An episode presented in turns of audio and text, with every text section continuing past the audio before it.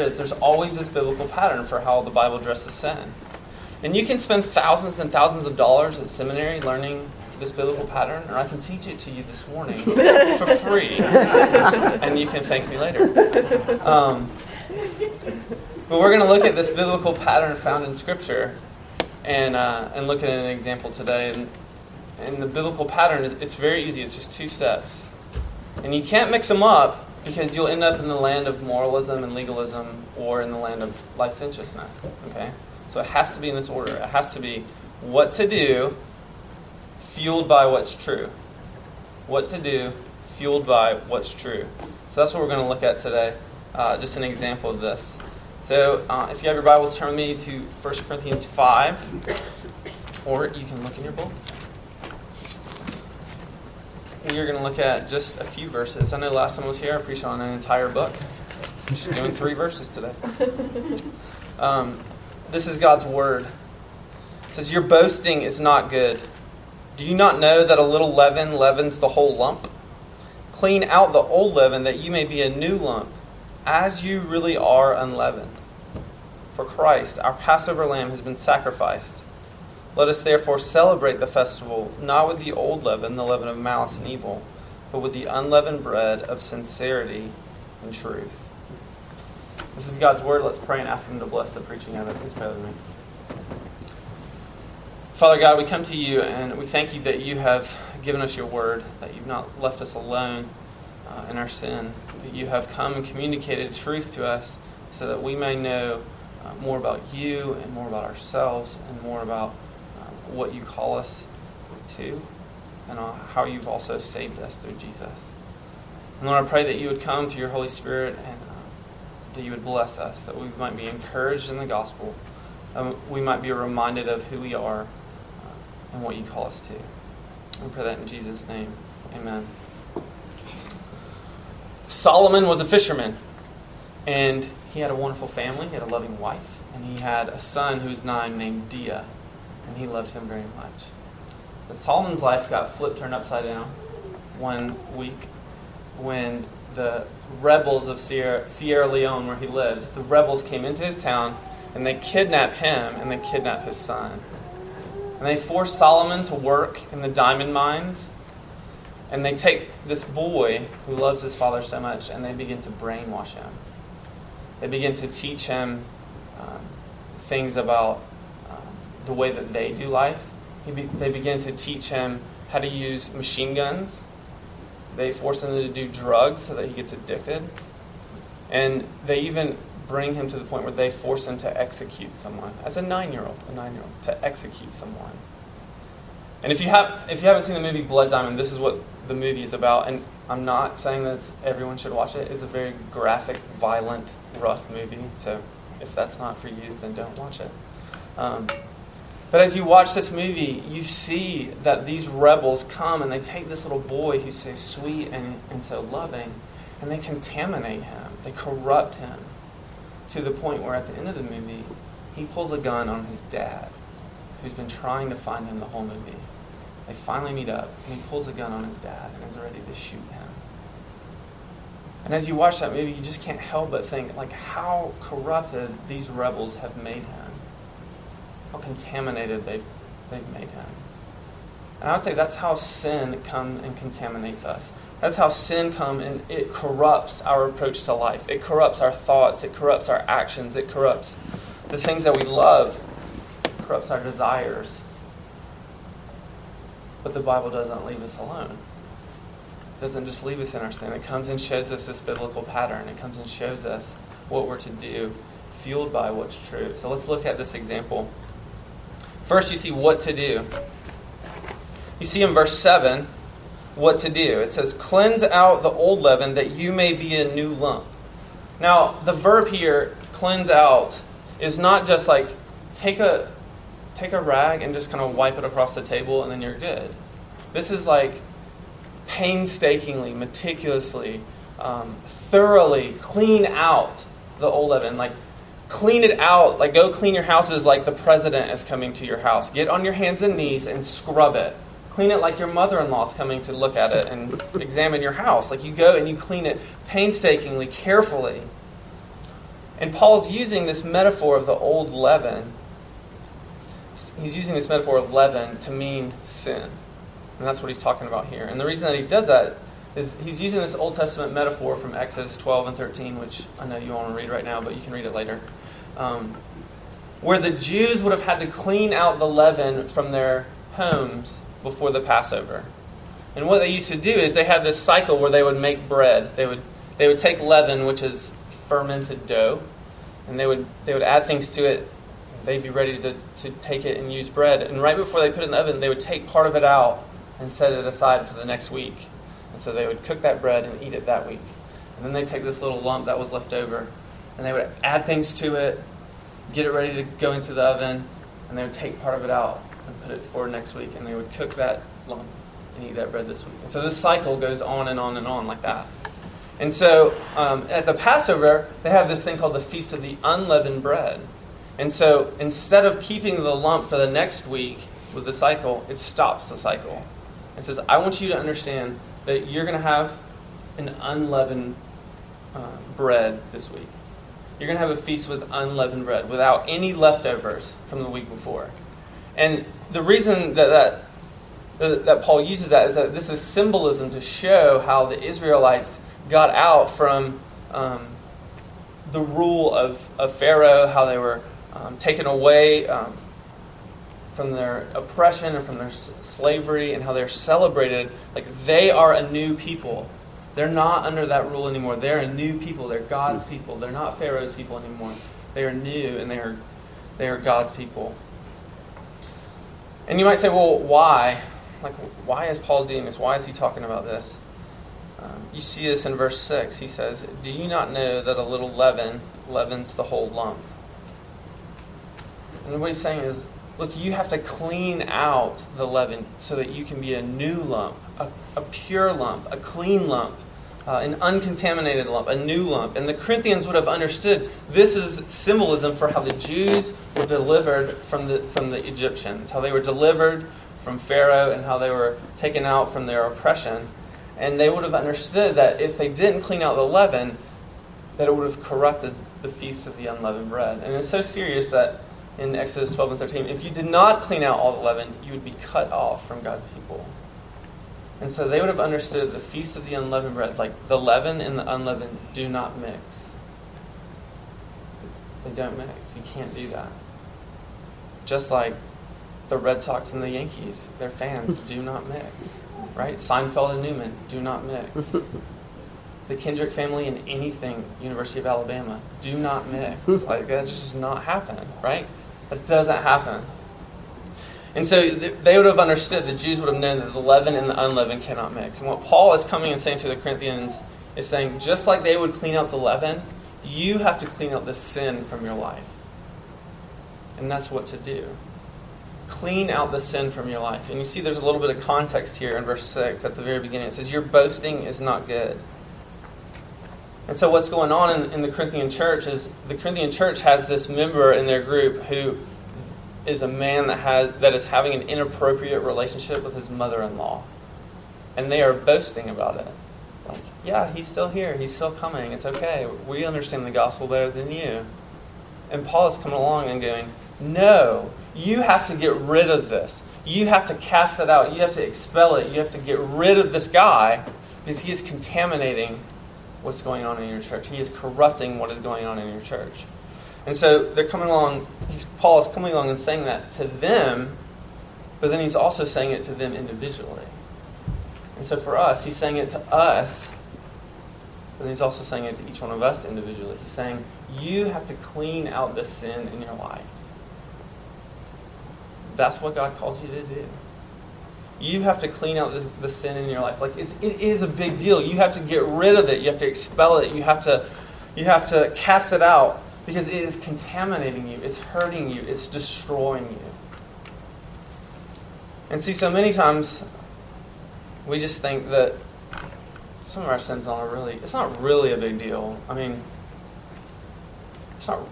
It's not really making a big difference.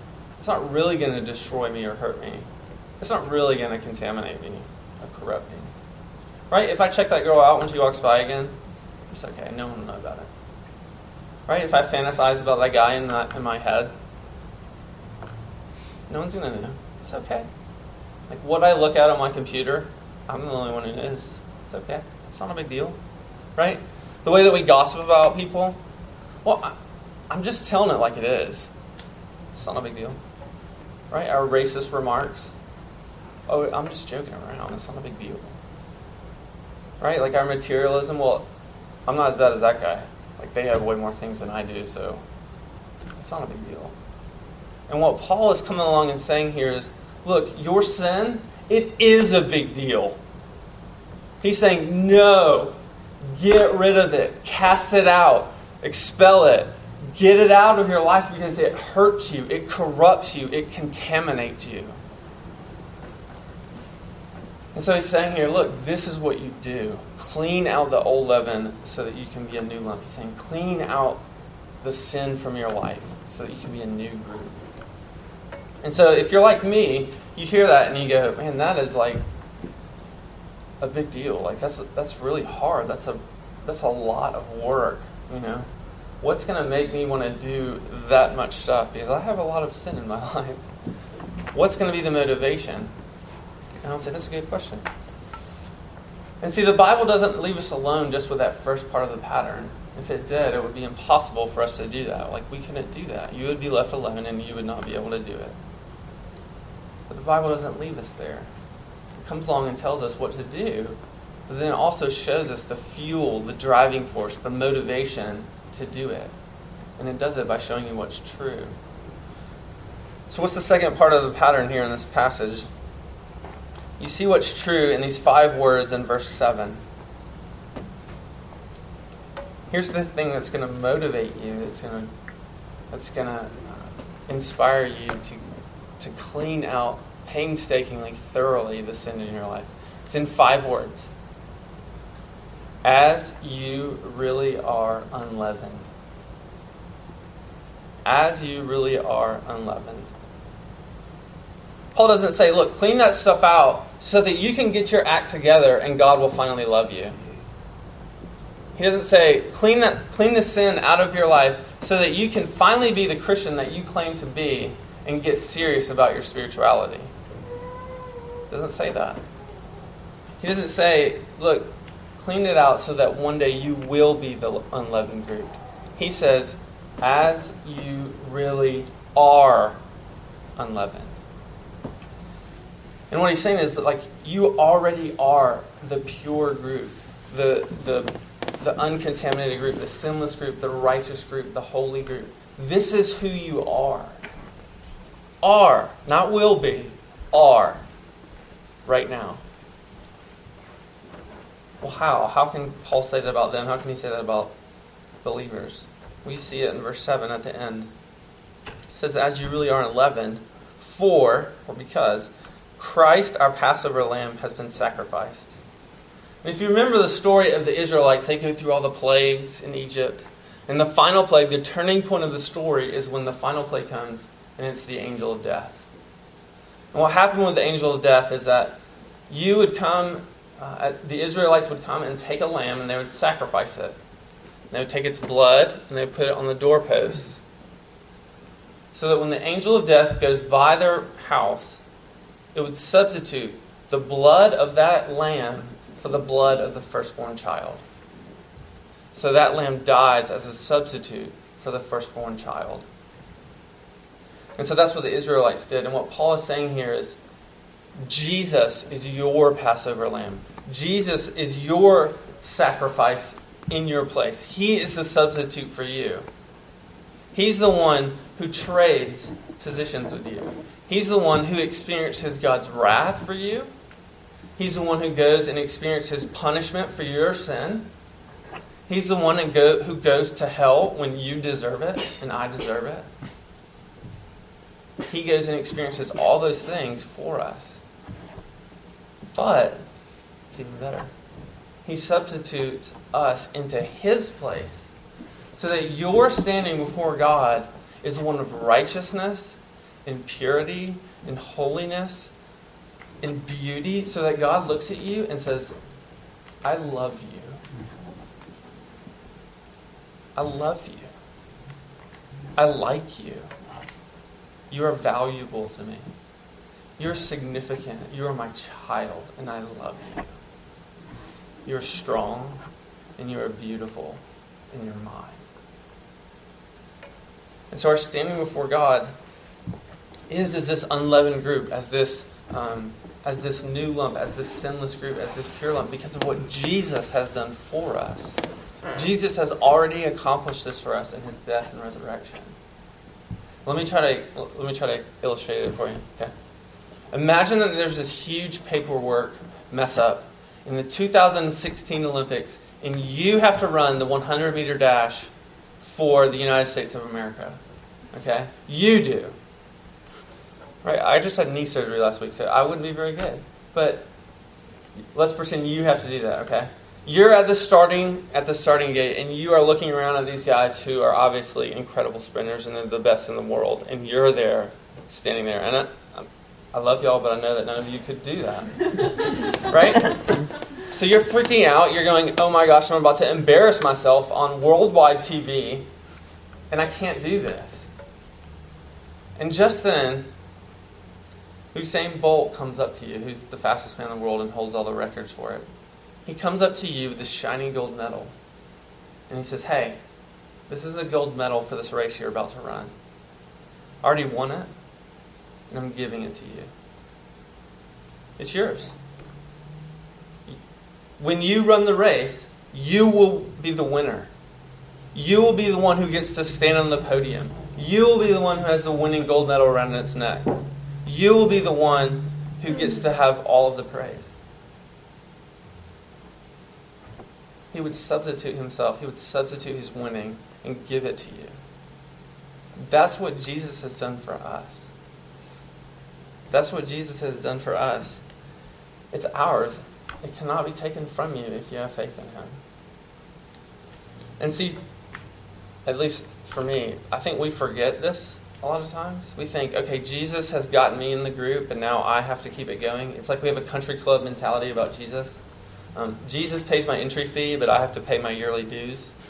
You know, like, and so what happens is then everything depends on us and how we perform or don't perform, and it leaves us either wallowing in despair, or, it leaves us in arrogance and self righteousness.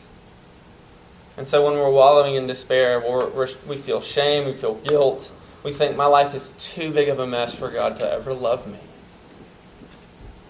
We think that I have struggled with the same sin for years and years, and how could God ever want me as His people?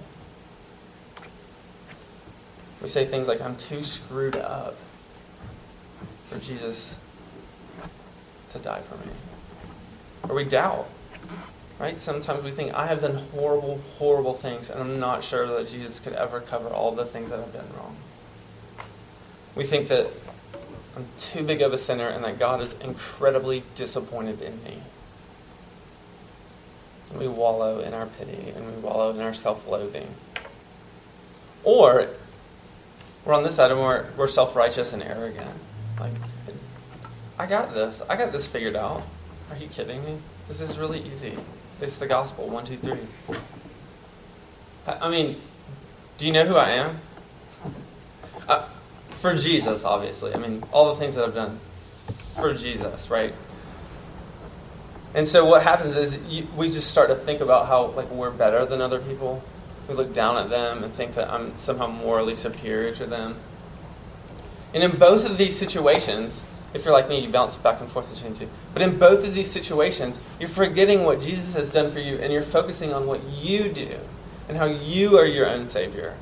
You're forgetting how Jesus has come and been the sacrificial lamb for you. He's the Passover lamb sacrificed for you, like it says in verse 7. So the gospel comes along and says, look, Jesus is the one who earns this identity for you. See, the gospel is not opposed to effort, it's opposed to earning. Jesus is the one who earns your identity for you. He's the one who, or, who earns this status of standing before God as the uncontaminated group, the unleavened group, the sinless group, the righteous group. Jesus accomplishes that for you. And so when we struggle with this, we go back to the beginning. We go back to what we have to understand, what's true about us. We have to go back to Jesus has already made this for us. Jesus has accomplished this for us. And we put our faith in that, and that's what fuels us to go obey. That's what fuels us to go do these things that He's called us to do.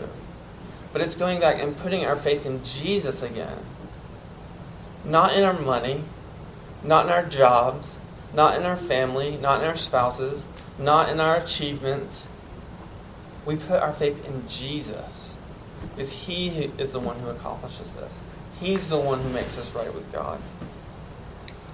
Put our faith in what's true, that we already are the unleavened group because of the sacrifice of Jesus. And see what that leads to? When you, when you really start to trust in that, is that it leads to freedom and rest. Freedom from always having to be the one who's right. Freedom from having to please everybody around you and make sure everyone's happy with you. Freedom from competing against everybody, comparing yourself all the time and feeling bad when you're not good enough and feeling arrogant when you're the best. It also gives you rest. It gives you rest from having to prove that you are somebody.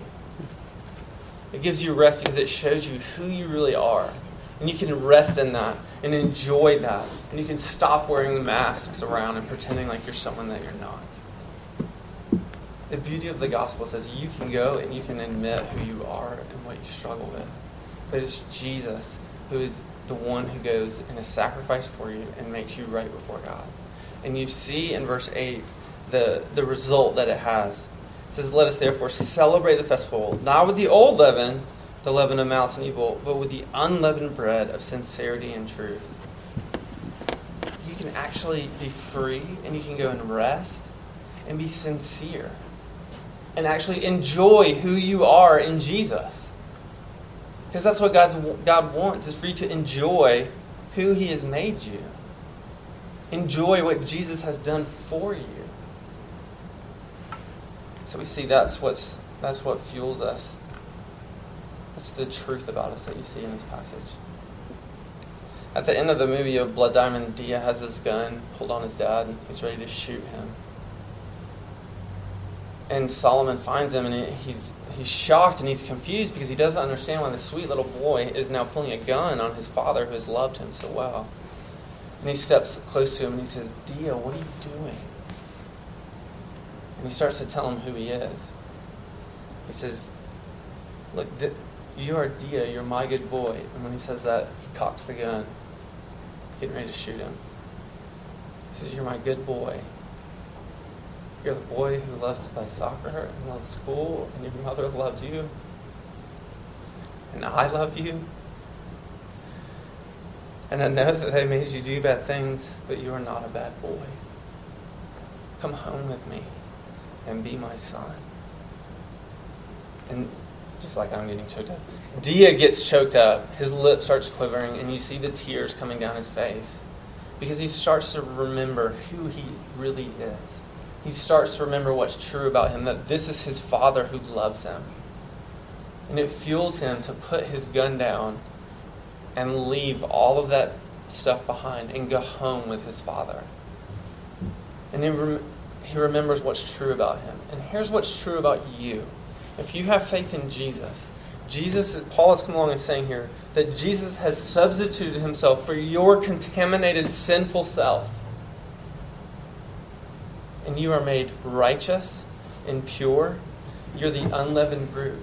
So that you stand before God and God says, I love you. You're my son, you're my daughter. And see, when we, when we really start to understand that, when we really put our faith in that and understand that that's true about us, that's when we will painfully, thoroughly, meticulously go and clean the sin out of our life because we know what Jesus has done for us.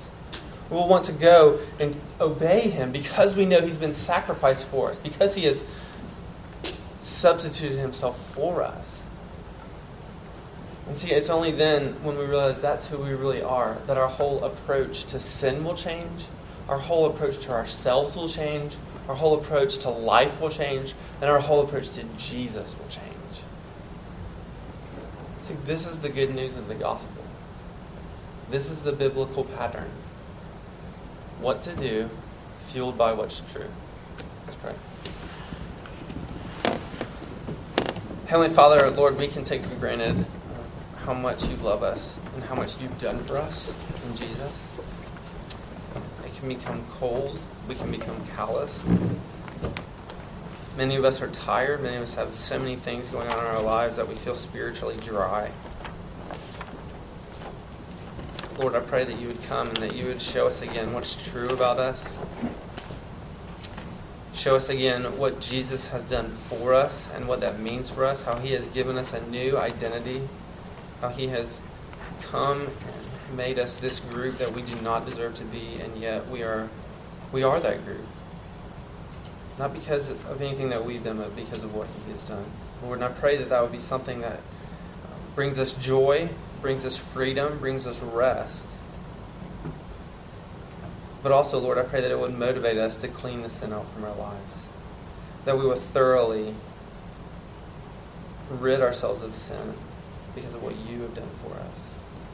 Thank you, Lord, that you've given us your word. Thank you for this pattern that we can look at. Thank you for this passage. I pray all this in Jesus' name. Amen.